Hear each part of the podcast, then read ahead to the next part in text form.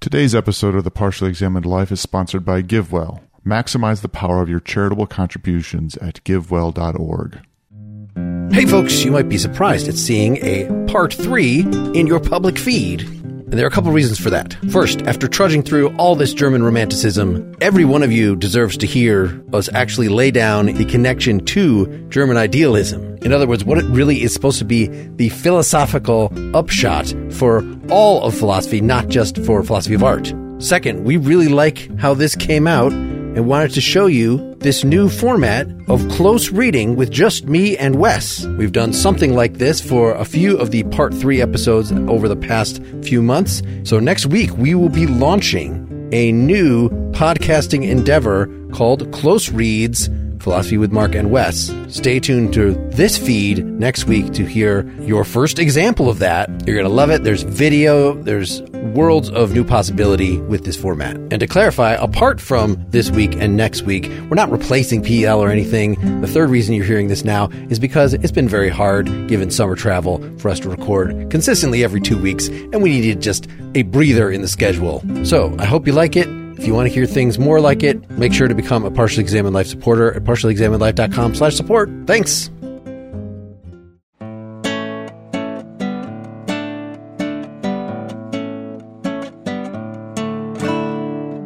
Hey, this is the Partially Examined Life, episode 322, part three.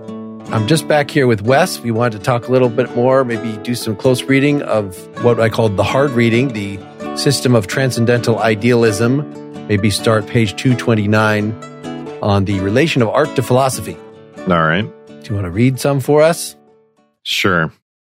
Now that we have deduced the nature and character of the art product as completely as was necessary for purposes of the present inquiry, there's nothing more we need do except to set forth the relation which the philosophy of art bears to the whole system of philosophy. Nothing more that we need to do. it's going to be very simple. The whole of philosophy starts and must start from a principle which, qua absolutely identical, is utterly non objective. What does that mean? I think what he's saying is that him and Fichte, they're big on this original identity that comes before the split between subject and objects. And that's the absolute. That's the neutral mono stuff, as I've called it, that gets split up. And it's a legacy of Spinozan monism. So when he says non objective, right, it can mean two things. It could mean subjective, and that sounds rather Hegelian, or it could just mean it's neither subject nor object. And I'm not sure. That would be more in the line of what I understand of Schelling, but it's unclear to me why he simply just says non objective here. Yeah. I remember for Fichte's project, and this whole text by Schelling is still very much under Fichte's influences, Right. breaking away from him a little bit. But we're talking about the ego, we're talking about the I, we're starting with the Cartesian starting point, And we want to say that the thing that's doing the thinking is identical with the thing that's being thought. So we discussed that as something that was an achievement of philosophy because the things that are being thought, normally we think of them as objective. And Mm. so to actually see that they're really part of the ego, that it's really all one thing, it seems like that should be the ending point, but this is actually the start, the principle, absolutely identical. It must be non objective. I also remember him, at least Fichte, in his letters to Schelling in our Romanticism book, crapping on the Schlegels and their neo Spinozism. So I'm not sure exactly what issue they had with Spinozism, but I think it's that maybe, you know, the issue that they would have with Spinoza is that it doesn't take this project, this phenomenological project, this starting in the first person point of view into account, that it's dogmatic. It's dogmatically saying everything is one, mind and matter are actually one and the same thing. But unless you're coming from this, according to Fichte and Schelling, from the transcendental standpoint, from that first Cartesian point, then there's no way that you could know that. There's no way that you could establish that. So even though the result might be something that looks like Spinozism, there has to be something about this start. And I think about the whole method of philosophy, how art would work into it. That is going to be very different than Spinoza. Yeah, no, I, I like the explanation in terms of Descartes and the object of thinking being the same as the thing that's doing the thinking. And I think we saw in our Schelling episode, there's the idea that the intuition of the self is the thing that creates the self as well. I don't know if you remember that. You listened to those recently, right?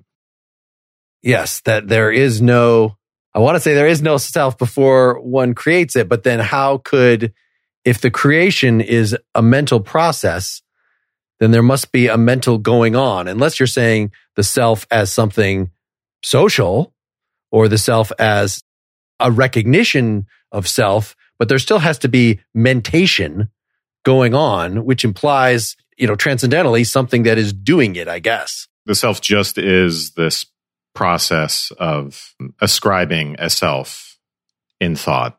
I think that's the idea. Mm-hmm. That the self just is this, it's like Kant's apperception, the I think, right? It's a certain kind of representation. So we do away with the Cartesian move to a mental substance and we say that, so right, it's not just that there's a substance that has this thinking property and can treat itself as an object, but in fact, what the self is, is just that process of representing, of a thinking that accompanies its thinking by a representation, I think. And that essentially constitutes the self as much as it thinks it. Second sentence. But now, how is this absolutely non objective to be called up to consciousness and understood? A thing needful if it is to be the condition for understanding the whole of philosophy that it can be no more apprehended through concepts, that it is capable of being set forth by means of them, stands in no need of proof. So obviously the, the non-objective can't be conceptual. If you grasp a concept, you're grasping some kind of object, it seems. Nothing remains therefore, but for it to be set forth in an, an immediate intuition, though this is itself in turn inconceivable. In other words, inconceivable, it can't be in a concept, not that it can't exist. And since its object is to be something utterly non-objective, seems indeed to be self-contradictory. It can't be set forth in an immediate intuition because it's non-empirical, I think, at this point. Mm. Right. So intuition is always has that ambiguity between empirical intuition, which is the primary form, and then the intellectual intuition, which Kant denies is possible and then the aesthetic intuition. But I think in this case, I think he's trying to say that it's not showing up in space and time because I do think he thinks intuition is the way, right? Unlike Kant, it turns out not to just be a representation of the I think and the self is an inaccessible thing in itself. But because the self just is that process, then we have intuitive access to the process of self creation, to our own intuition in a weird way right? He says all that stuff. Listeners, go back to our original Schelling episode. It's like we're intuiting the intuiting. So maybe I'm wrong about this, but that's my my take for right now. We're going to find out more in a second. Well, and if you remember, that's also it seems like this is Kierkegaard's notion of self. That even though Kierkegaard is not engaging in this Cartesian project, if I remember correctly, it was the dynamic process of labeling the self actually is what the self is. Whereas these guys might be talking about no, no, no. This is only when you're sitting down and doing transcendental philosophy.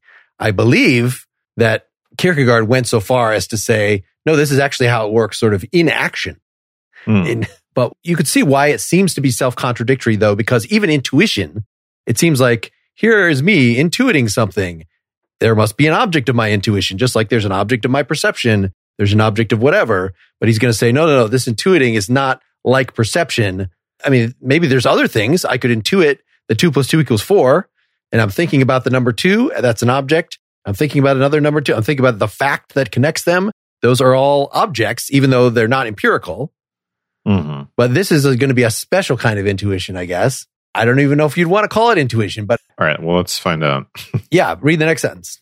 But now, were such an intuition in fact to exist, having as its object the absolutely identical, in itself neither subjective nor objective, all right, answers that question.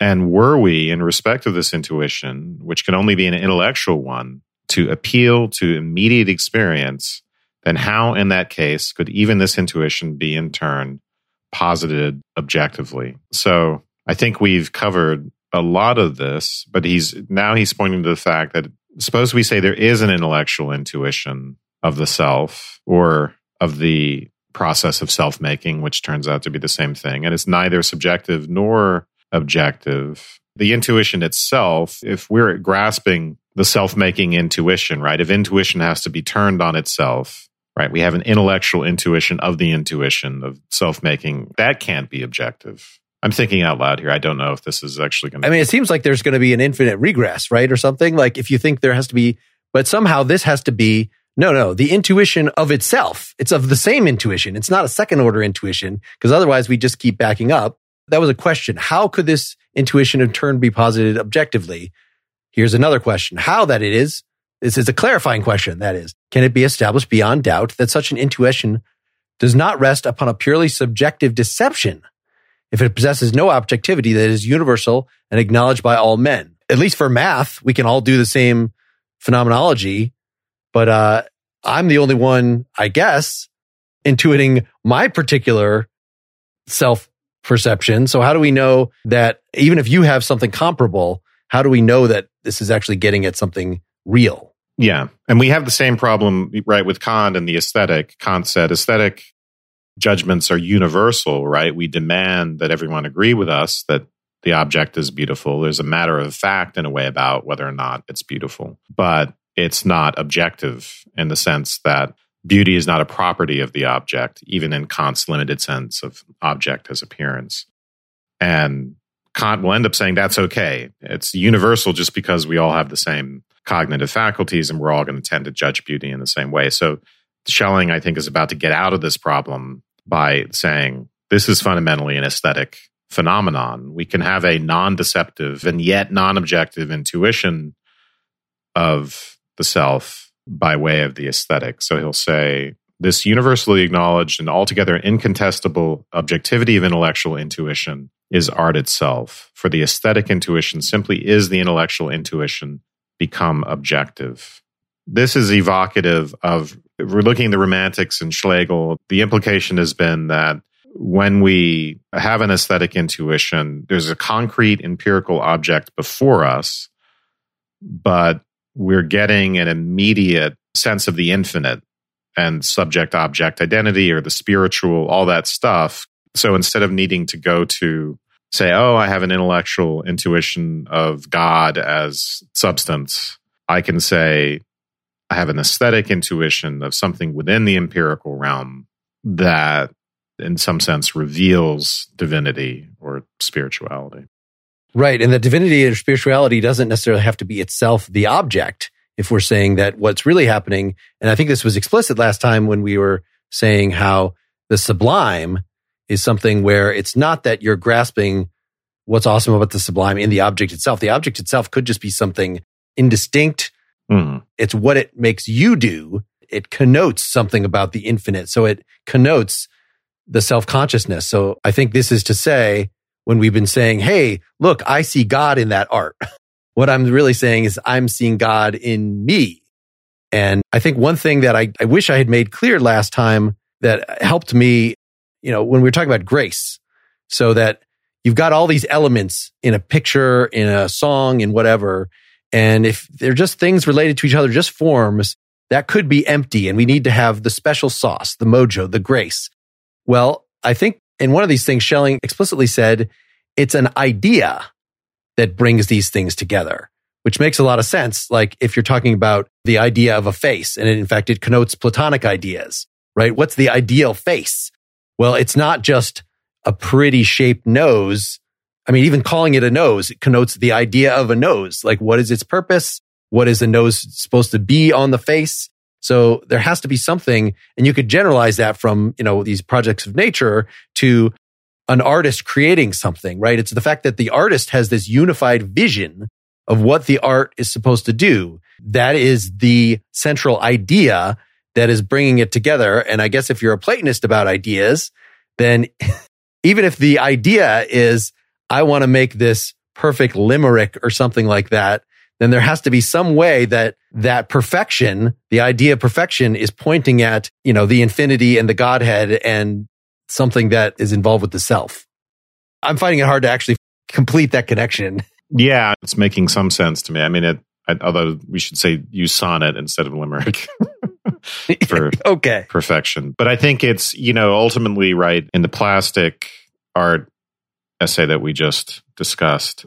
It's about getting in touch with this vital organic, maybe in some cases, this, this vital creative principle underlying things. So I'm trying to put that together with what you just said about perfection and the creative vision of the artist.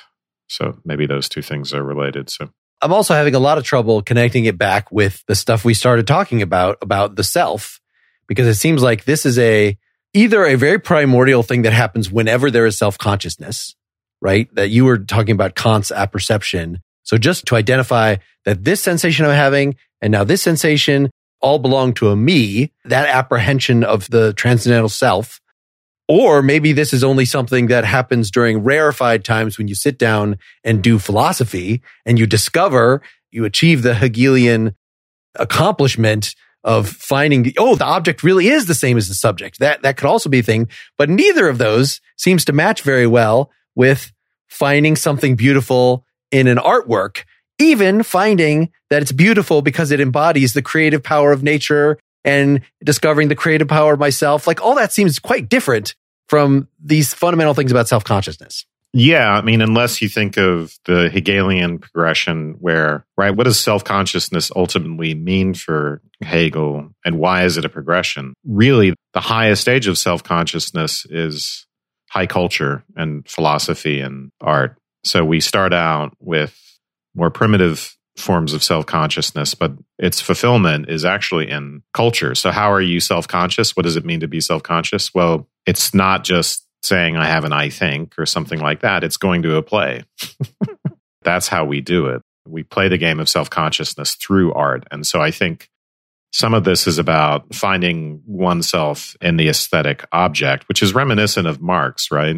And the non alienated work products we're essentially putting ourselves into the thing that we're laboring on mm-hmm. and finding ourselves in it as opposed to alienated where you know it's a factory and so we're being deprived in a way of self-consciousness in that circumstance of just being on, a, on an assembly line i think we should read the footnote as well the footnotes give something from the author's copy i don't know what exactly that means but it's like a different version and it's always clear in my experience Let me throw in one thing because I scrolled up to the table of contents. So we've been referring to this as the Hegelian achievement of self consciousness. But of course, it's only Hegelian because he stole it from or modified it from Schelling. So, yeah, this particular text, he does the whole stages of consciousness thing, right? But you're right. I think for Hegel, we never actually got to the end of the phenomenology of spirit. But if I remember correctly, the social and then you're right. Then once we've got the social, we've got all of history, then that spirit knowing itself absolutely.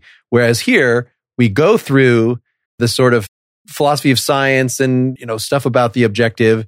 Then part four of the book is system of practical philosophy according to the principles of transcendental idealism, matter as free activity, deduction of the concept of history, infinite progress in history. History is the, the unity of freedom and necessity so that's all part four. Part five, which is very short, essentials of teleology according to the principles of transcendental idealism, nature and art. And part six is what we read, art.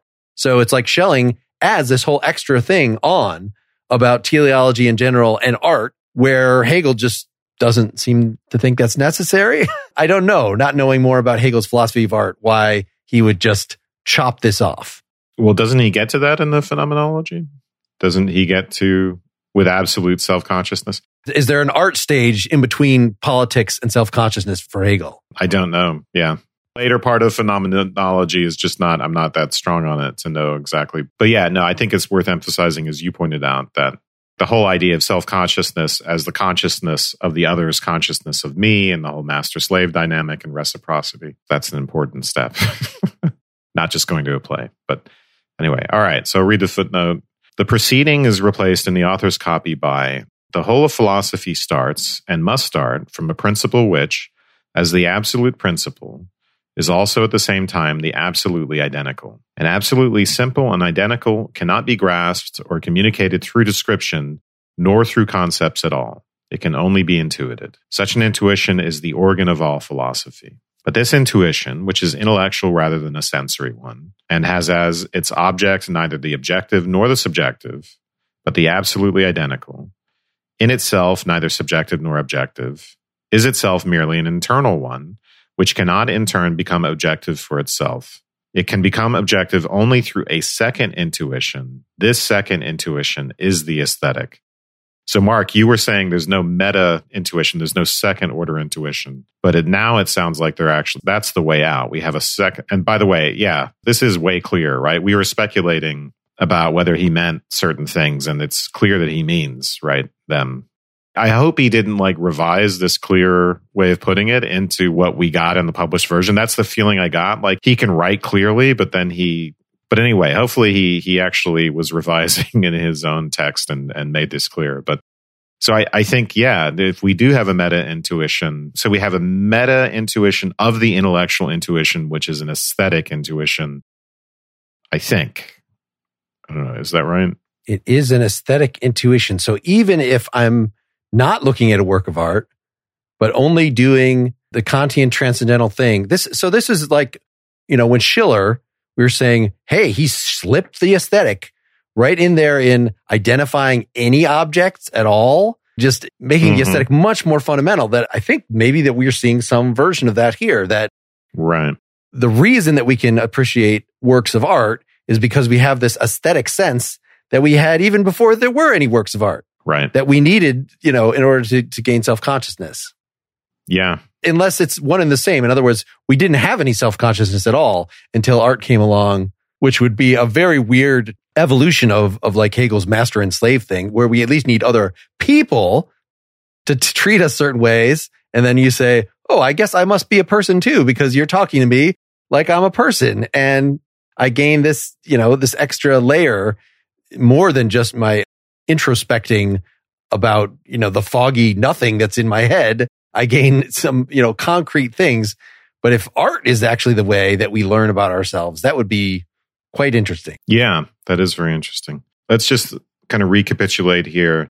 Because in a way, all of this is about, I mean, as you pointed out, they're trying to make sense of Descartes, I think, and the idea of self awareness. And so what we have at this point is a intellectual intuition of oneself, which is to say, an intellectual intuition of the it has as its object neither the objective nor the subjective, but the absolutely identical. In itself, neither subjective or objective is itself merely an internal one, which cannot be in turn become objective for itself. It can become objective only through a second intuition.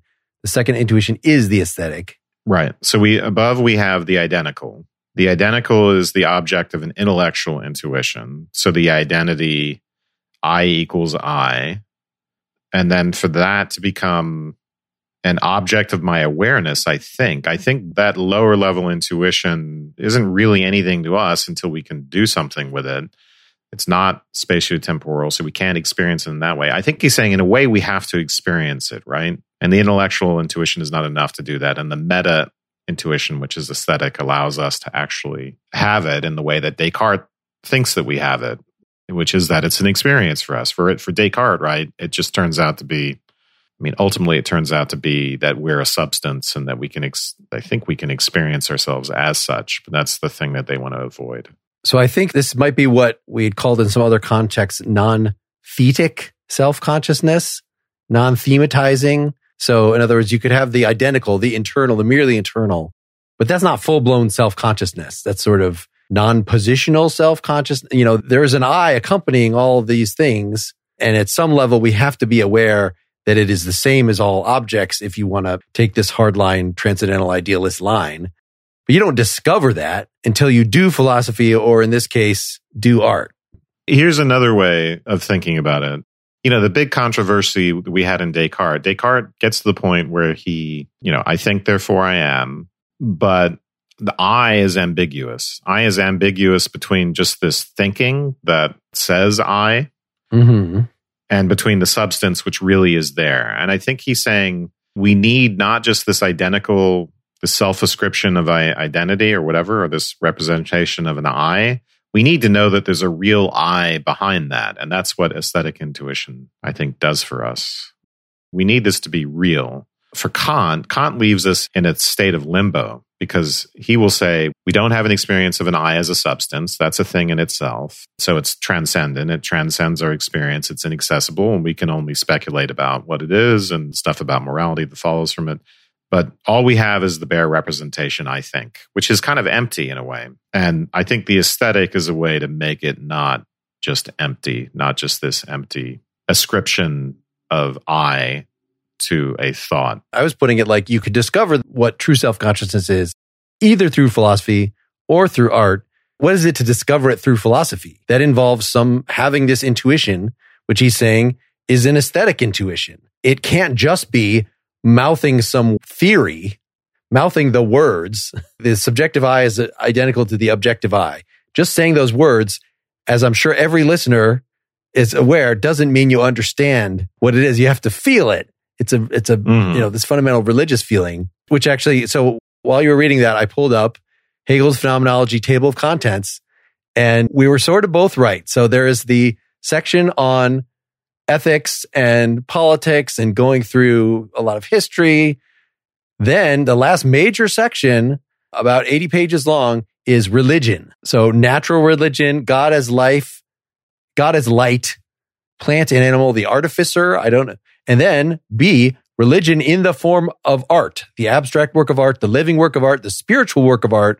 Finally, the revealed religion. And then 25 pages later, absolute knowing for 15 pages. So that's how it ends until we actually read that part of the book at some point. Now I'm curious, but certainly we're not going to do it soon unless we do it as a close reading.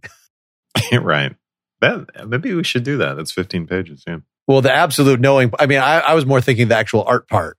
Oh, I see. Pick at this gap. Well, more. then there are his aesthetic lectures, which are supposed to be good, which I, like I said, I want to do them. But and now a word from our sponsor, Green Chef. Green Chef is the number one meal kit for clean eating. With Green Chef, you can feel your best with delicious, nutritionist approved recipes featuring clean ingredients with no artificial colors, sweeteners, high fructose corn syrup, and limited added sugar and processed ingredients. There are over 80 weekly options where you can choose from recipes featuring lean proteins like turkey, sockeye salmon, barramundi, tilapia, scallops, and shrimp, certified organic whole fruits and vegetables, organic cage free eggs, and plenty of whole grain options. I eat a lot of seafood, and I appreciate that 100% of their seafood meets the Monterey Bay Aquarium Seafood Watch rankings for certified best choice or good alternatives. One of the things I like best about Green Chef is the time I save. The time in figuring out what to buy and shopping and prep. I just have fewer decisions to make, but can still get delicious, clean meals together quickly. Go to greenchef.com slash PEL50 and use the code PEL50 to get 50% off plus free shipping. That is greenchef.com slash PEL50 and use the code PEL50 to get 50% off plus free shipping. Green Chef, the number one meal kit for eating well. Many donors wonder how much of an impact their donation can actually make. It's hard to find information about whether a donation can do good, let alone how much. But if you're interested in making a meaningful difference for some of the poorest people in the world, check out GiveWell. They research evidence backed, high impact giving opportunities and share their work with everyone for free. GiveWell has spent over 15 years researching charitable organizations and only recommends a few of the highest impact opportunities they've found. Over 100,000 donors have used GiveWell to donate more than $1 billion. Rigorous evidence suggests that these donations will save over 150,000 lives and improve the lives of millions more. GiveWell wants as many donors as possible to make informed decisions about high impact giving. You can find all of their research and recommendations on their site for free. You can make tax deductible donations to their recommended funds or organizations, and GiveWell doesn't take a cut. GiveWell reviews independent evidence to understand if a program is effective using 25 staff researchers. These include researchers with backgrounds in economics, biology, and philosophy who spend over 40,000 hours each year looking for the giving opportunities that will maximize donors' impact. Go to givewell.org to find out more or make a donation. If you make a donation, let them know you heard about us by choosing podcast and enter partially examined life at checkout. Again, that's givewell.org. Every day you decide who you're dressing up as. In your shirt, your jacket, your shoes, you're crafting a message to the world. And sometimes clothing's meaning can be surprising. Articles of Interest is a podcast about what we wear. It's a fashion podcast for people who are passionate about clothes and for people who think they don't care about clothes at all. Every other week, host Avery Trufelman reveals the wild stories hiding in your closet. Why do baby clothes have pockets? How did latex become taboo to wear? Can we actually know the labor conditions of garment factories? Is there such a thing as fashion separate from capitalism? Get articles of interest on your favorite podcast app. Next page. This whole thing is only three pages long, so it is possible, since we're only halfway in, that we could finish this here. The work of art merely reflects to me what is otherwise not reflected by anything, namely that absolutely identical, which has already divided itself, even in the self. Hence, that which the philosopher allows to be divided, even in the primary act of consciousness, which would otherwise be inaccessible to any intuition, comes through the miracle of art to be radiated back from the products thereof. Yep. I think that makes sense in light of our previous discussion. We're finding ourselves in the art object. So, absolutely identical, which has already divided itself even in the self, right? I think for Fichte, the, the, the division comes about with the positing of the objective world outside of ourselves think Schelling's thing is that we already have this division in the whole process, in the whole identity process. Um, but anyway.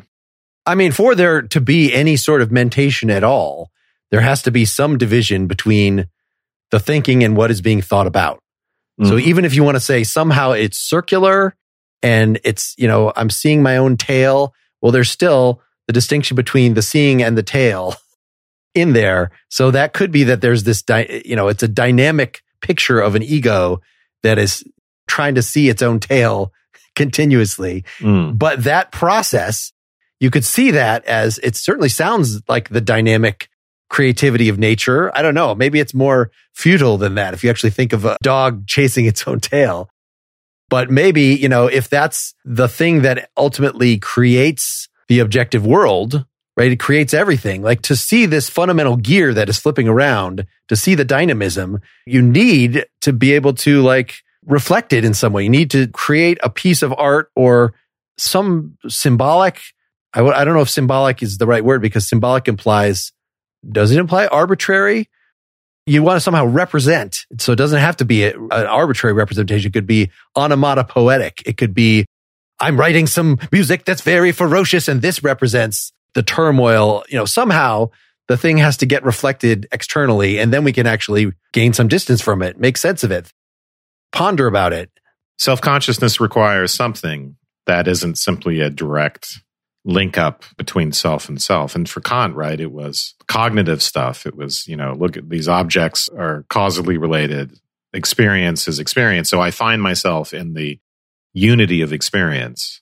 And then Hegel comes along and says, no, you got to find yourself in the unity of the social.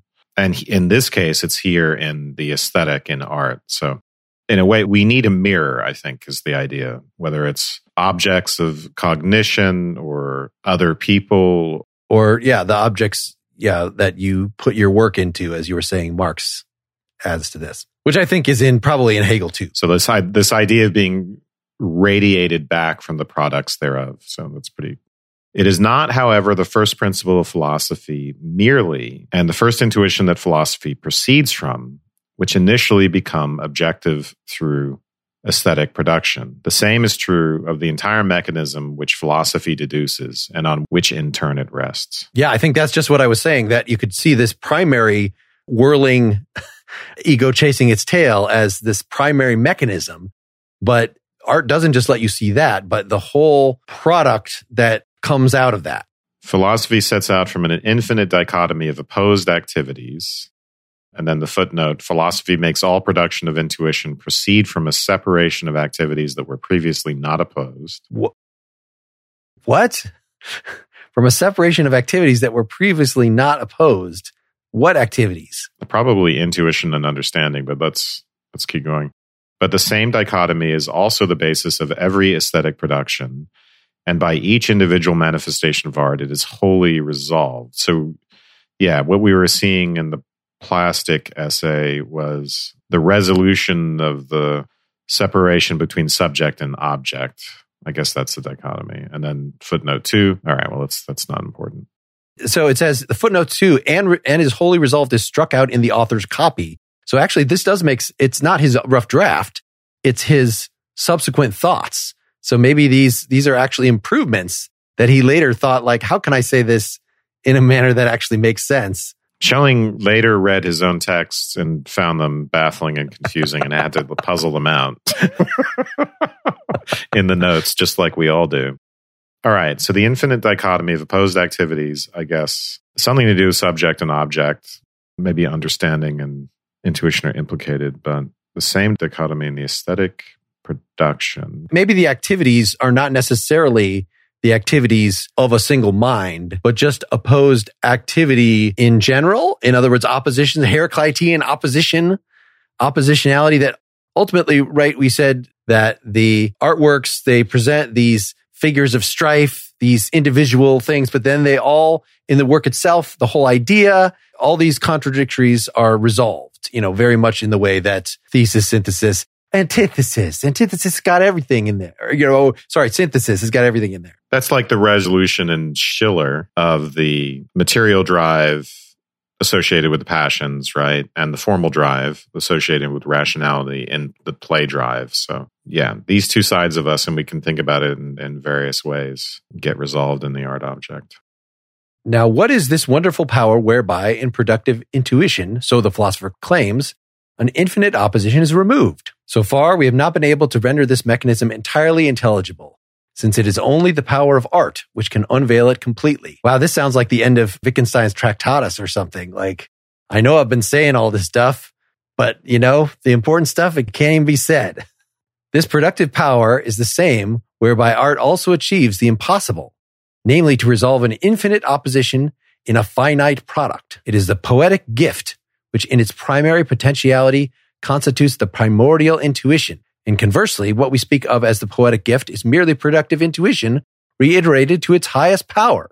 Replaced in the author's copy by that productive power whereby the object arises is likewise the source from which an object also springs forth to art, save only that in the first case the activity is dull and limited, while in the latter it is clear and boundless. The poetic gift, regarded in its primary potentiality, is the soul's most primitive capacity for production, insofar as the latter declares itself in finite and actual things. And conversely, dot, dot, dot. Now, that's where they're going to leave off. Right. Is what we speak of the poetic gift is merely the productive intuition, reiterated to its highest power. Yeah. So what we're doing with the aesthetic is it's an extension of this fundamental intuition involved in self consciousness. Mark, as I think you had said before only for an idealist would intuition be productive. Intuition is usually getting at something. It doesn't make things, but if it's passive, this is the way that Kant defines it in the critique of pure reason. This is the passive thing. The understanding is creative and spontaneous. The intuition is the thing where we get, you know, ultimately, it's how we get sensations, for instance. It's the given, or it's the mechanism of the given. So just thinking, I mean, is, is that primarily what we're productive intuition? Even just having a, any thought at all it seems like that is producing some complexity in the self, producing an object within the subject that even though it's really still part of the subject, but that we can call an object and we can think about. And so what is art more than taking your thoughts and putting them on paper, putting them in a song, whatever, making them concrete in some way. So they're much more vivid than your just your thoughts, which sort of drift off in every which way as soon as they come out. You know, that's the whole purpose of language itself is like, we're going to nail this down. I know it's not exactly what you were thinking, but just translate somehow the thinking into the words and then the words can be used for any number of purposes. I mean, I think when he says the poetic gift constitutes the primordial in, intuition, the primordial intuition is the one of identity, despite separation into subject and object, into rationality and passions, all of those different things. And Sorry, it's the second order one that grasps the identity, or it's the first order identity itself? It's the second order. second order. Well, anyway, let's not worry about it. Because my whole like thing chasing its own tail forgot about the second intuition. Yeah. Forgot. It is one and the same capacity that is active in both. Right. Art and the primary thing. Yep. Yeah the only one whereby we are able to think and to couple together even what is contradictory, and its name is imagination. Hence, that which appears to us outside the sphere of consciousness as real, and that which appears within it as ideal or as the world of art, are also products of one and the same activity. I mean, that's pretty crazy to say what I was just describing as like the productive capacity is just coming up with any thought at all. That sounds like imagination. But he's saying actually imagination, if you're a transcendental idealist, is one and the same as perceiving the book in front of you because it's really just you coming up with it. There still has to be some difference, right? That Yeah, there's creative. I'm trying to puzzle through imagination here because in Kant, right, it's another faculty in a way, or and it's the thing that unites the understanding and the intuition. Imagination synthesizes the manifold within intuition and makes it amenable to concepts, right? Before we can start putting things under concepts, they have to be things. They have to be synthesized. They have to be synthesized across time, right? This is kind of, it's very similar to Husserlian phenomenology where the manifold, right? Different angles on a particular object that has to be put together into an intentional object and the imagination plays a role. So I'm not sure if that's what he's thinking of. Well, but it sounds like then that Schiller was not original in saying that imagination has to come, or rather the artistic sense if you're saying imagination and the artistic sense are one and the same thing, that that has to come before you even have conceptualization. It sounds like that was right there in what you just said about Kant. You need imagination before you can actually loop things into concepts, right? Because when I'm looking at a particular hand, I have to be able to imagine how it relates to other hands. And just, you know, the notion of hand is not just. Yeah, in the back of the hand, right? Yep. Looking at the palm, the back is in your imagination, but it's which is critical. The world of your imagination. You can see that objects have the other side of them. Oh, that's awesome. Thanks for that. Yeah, very creative. So, but then there is the creative imagination where you're just sticking stuff together, right? You're doing a collage of stuff that you find in experience, and that's how you get something creative and new. So, I'm not sure which exactly he's talking about. Hence, that which appears to us outside the sphere of consciousness is real, okay.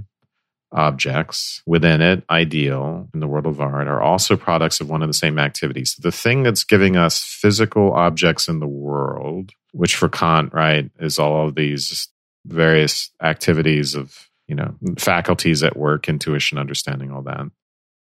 The constructive activities. That same constructive activity is the one which gives us the world of art. How is that true? Maybe just read on. But this very fact that where the conditions of emergence are otherwise entirely similar, the one takes its origin from outside consciousness, the other from within it, constitutes the eternal difference between them, which can never be removed. Gee, I sure wish we'd read that sentence. so what he's saying is, you know, if we're talking about the construction of objects, the origin is outside the consciousness the sense the data that gives us the manifold comes from the outside and then we synthesize it and make our objects. But if we're doing the aesthetic that's not what's happening. We're not just having an experience right? The materials coming from the inside right? We're not relying on a manifold from the outside. And i don't know if he's breaking he's saying actually i'm not a transcendental idealist after all because there can be things that come in from outside consciousness or whether outside and inside are both terms within consciousness. One of the things that Kant has been criticized for, right, is the thing in itself, you know, in the time in between him and the and the German idealists, the other idealists. And part of the problem is the thing in itself is just the principle of mind, a mind independent reality. It's playing the role that God has played in Berkeley and Leibniz and these other systems and even Descartes, right, where Descartes has to kind of deduce God using the ontological argument so he can guarantee external reality. You need some principle of mind independence. That's why Kant doesn't think he can get rid of the thing in itself. The data just can't be random noise, right? It's great that you can have intuition do space and time for you and the understanding do causality and all that. But where does the data come from, right? There is such a thing as contingency. The cat is on the mat or it's not. That doesn't come from inside us unless you're Fichte. right? Fichte seems to think that, you know, at least the the super subject God, you know, so if you're identifying the self with the super subject God, then yeah, if God is producing contingency, then fine. You can say in a way that contingency comes from from the inside in that sense. But for Kant, it's gotta come from the outside. And one of the big problems with Kant is that to say that it's data coming from the outside is also also to say that it's structured, right? And the big puzzle was like, well, structure can't come from the outside because we don't get that through the senses and the mind has to impose it.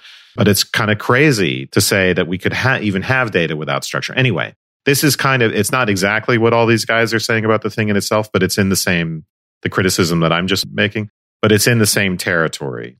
And even this idea, right, that the thing in itself could cause something in consciousness when causality is supposed to be merely in consciousness. So, Mark, the question that you're raising, that you just raised, is one of the things that was basically one of the criticisms. All right, let me take on this long paragraph. We'll see how much of it we can read in one go here. To be sure, then, the real world evolves entirely from the same original opposition as must also give rise to the world of art, which has equally to be viewed as one great whole, in which in all its individual products depicts only the one infinite. I think we've all covered that. But outside consciousness, this opposition is only infinite inasmuch as an infinity is exhibited by the objective world as a whole and never by any individual object. Whereas for art, this opposition is an infinite one in regard to every single object. An infinity is exhibited in every one of its products. That's at least very provocative. I've referred to, you know, just the fact of infinite smallness that yes, in every finite object, there are many parts but that seems like that's in the external world too. So he must mean something different than merely. So there's stuff to be something that there's an infinity in this statue of somebody's head that I'm looking at that's different than the kind of infinity that's in, well, you know, the fact that space and time seem to stretch out to infinity. Mm-hmm. For if aesthetic production proceeds from freedom, and if it is precisely for freedom that this opposition of conscious and unconscious activities is an absolute one, there is properly speaking but one absolute work of art, which may indeed exist in altogether different versions, yet is still only one, even though it should not yet exist in its most ultimate form. All right. That's puzzling.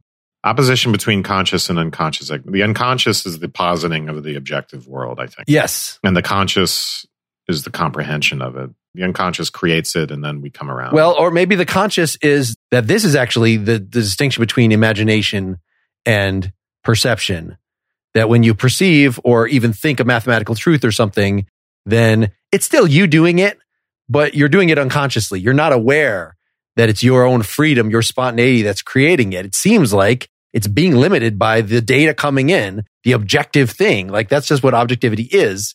Whereas the conscious is the free play of the imagination we know that that's free. So the idea, okay, so aesthetic production from freedom, precisely for freedom, that this opposition is an absolute one. I mean, freedom, the objective world, right? We know this conflict, right, that is preoccupying them between determinism, the objective world, and the possibility of freedom. Yeah, for freedom, it seems absolutely. I can't change two plus two equals four. I can't change that this is a book in front of me. That just seems like a limit to my freedom. Yeah. And also, yeah, I can't make decisions really. I can't really have free will because i'm just another one of these objects. But there is properly one absolute work of art. Why is there only one absolute work of art? Strictly speaking it's only in the i mean i think he's thinking the whole universe right? So particular works of art are derivatively such but we find the true infinity only in the whole or something like that. I'm not sure. So let's let's read on for if aesthetic production proceeds from freedom and is for freedom, that the, the opposition is an absolute one, there's properly speaking but one absolute work of art. How do those three things fit together? I mean, because there's only one freedom? I'm not really sure. I mean, if you say there's only one ultimate point of agency, right? It's only, it, we could easily just turn this whole thing theological, right? There's only one God. Artworks are revealing us some aspect of God, revealing the aspect of God within ourselves. Of course, there's only one super, you know, oversoul that is the godhood within us. There's only one oversoul that is the will within the universe. And those are all one and the same thing. But what does that have to do with freedom? And that freedom somehow shows us that there's this oneness exists. Like it seems like freedom shows us that this oneness doesn't exist, right? Because it's the limits of our freedom. I can do certain things with my mind. I can come up with ideas. I can't do things like that with the objective world. I mean, the opposition is resolved, which is a good thing for freedom. Yeah, no, but I, I mean, I think your explanation is good. You know, there's one infinite, there's one God, and we. So in that sense, you could say there's only one work of art. It can be no objection to this view that if so, the very liberal use now made of the predicate work of art will no longer do. Nothing is a work of art which does not exhibit an infinite, either directly or at least by reflection. Are we to call works of art, for example, even such compositions as by nature depict only the individual and subjective? In that case, we shall have to bestow this title also upon every epigram which preserves merely a momentary sensation or current impression. Though indeed the great masters who have practiced in such genres were seeking to bring forth objectivity itself only through the totality of their creations, and use them simply as a means to depict a whole infinite life and to project it back from a many faceted mirror. So you want something in a way that reflects the whole, right? If it's going to reflect the infinite, if you're doing a still life, you know, an apple, let's say, it can't just be about the apple. His example of the epigram, right? Just like some small little thing, it, it sounds like that can't really do the job. You would need an epic, maybe, it can't just be the preservation of a momentary sensation or current impression. There has to be enough there to get at the infinite. I know we only have basically one page and a little more. Let's just see how, if we can, sure, in, in 10 minutes, how much we can get through. If aesthetic intuition, so this is number two. The whole, the whole thing preceding was number one. If aesthetic intuition is merely transcendental intuition become objective, it is self-evident that art is at once the only true and eternal organ and document of philosophy, which ever and again continues to speak to us of what philosophy cannot depict in external form, namely the unconscious element in acting and producing and its original identity with the conscious. Right. And this unconscious element, as we've seen in his essay on the plastic arts and in Schlegel, they associate that with inspiration. Mm-hmm. Art is paramount to the philosopher precisely because it opens to him, as it were, the Holy of Holies, where burns in eternal and original unity, as if in a single flame, that which in nature and history is rent asunder, and in life and action, no less than in thought, must forever fly apart. The view of nature, which the philosopher frames artificially, is for art the original and natural one. What we speak of as nature is a poem lying pent in a mysterious and wonderful script. Yet the riddle could reveal itself were we to recognize in it the odyssey of the spirit, which, marvelously deluded, seeks itself and in seeking flies from itself. For through the world of sense there glimmers, as if through words, the meaning, as if through dissolving mists the land of fantasy, of which we are in search. Each splendid painting owes, as it were, its genesis to a removal of the invisible barrier dividing the real from the ideal world and is no more than the gateway through which come forth completely the shapes and scenes of that world of fantasy which gleams but imperfectly through the real. What a freaking Platonist. I mean, that like, I think everything you've read so far at least should very much jibe. If you were listening to our Friedrich Schlegel episode, if you were listening to the, the August Schlegel episode, shining but imperfectly through the real, yeah, keep going. Nature to the artist is nothing more than it is to the philosopher, being simply the ideal world appearing under permanent restrictions, or merely the imperfect reflection of a world existing not outside him, but within. So we're finding the infinite and the subject within the object with the, the aesthetic. But now, what may be the source of this kinship of philosophy and art, despite the opposition between them, is a question already sufficiently answered in what has gone before. So, right, the philosopher is looking for the subject in a way. Art allows us to actually do that. We can theorize as much as we want about the subject, but we can't get it in the same visceral sense that we get it in, in art through theorizing. To the last paragraph on the page, the second sentence philosophy was born and nourished by poetry in the infancy of knowledge. And with it, all those sciences it is guided toward perfection. We may thus expect them on completion to flow back like so many individual streams into the universal ocean of poetry from which they took their source, right? So we needed imagination and poetry to get all the intellectual stuff going. And this, some of the stuff that I just skipped was a recapitulation of what knowledge is, is going out and coming back. And, you know, that should sound very familiar from Hegel. It sounds like he's saying that philosophy will become actually more poetic, which it kind of does in Nietzsche and in continental philosophy. Yeah, no, that's so that's exactly, I think this is a great point to end on that this is the romantic moment is to basically say what Nietzsche was saying with the gay science that we need to, we can no longer be just cutting things up into abstract systems. I think even the excesses of the metaphysicians that somebody like Hume wants to chop down is maybe because they are too much individuals' imaginations, that it's sort of just figuring out, you know, if you think about Leibniz's weird thought experiments of like why he came up with the monad, why he came up with the best possible world, that it's just that idea of possible worlds in the first place, that these are all intellect run amok. There needs to be something that connects to what feels very real to us, right? The whole point of why Voltaire in Candide's objection to Leibnizian philosophy through the character Pangloss was so obvious is because it just doesn't feel real to us. You know, that something must have gone very wrong if you say that all the people dying of disease, that that's actually the best possible world. Mm-hmm.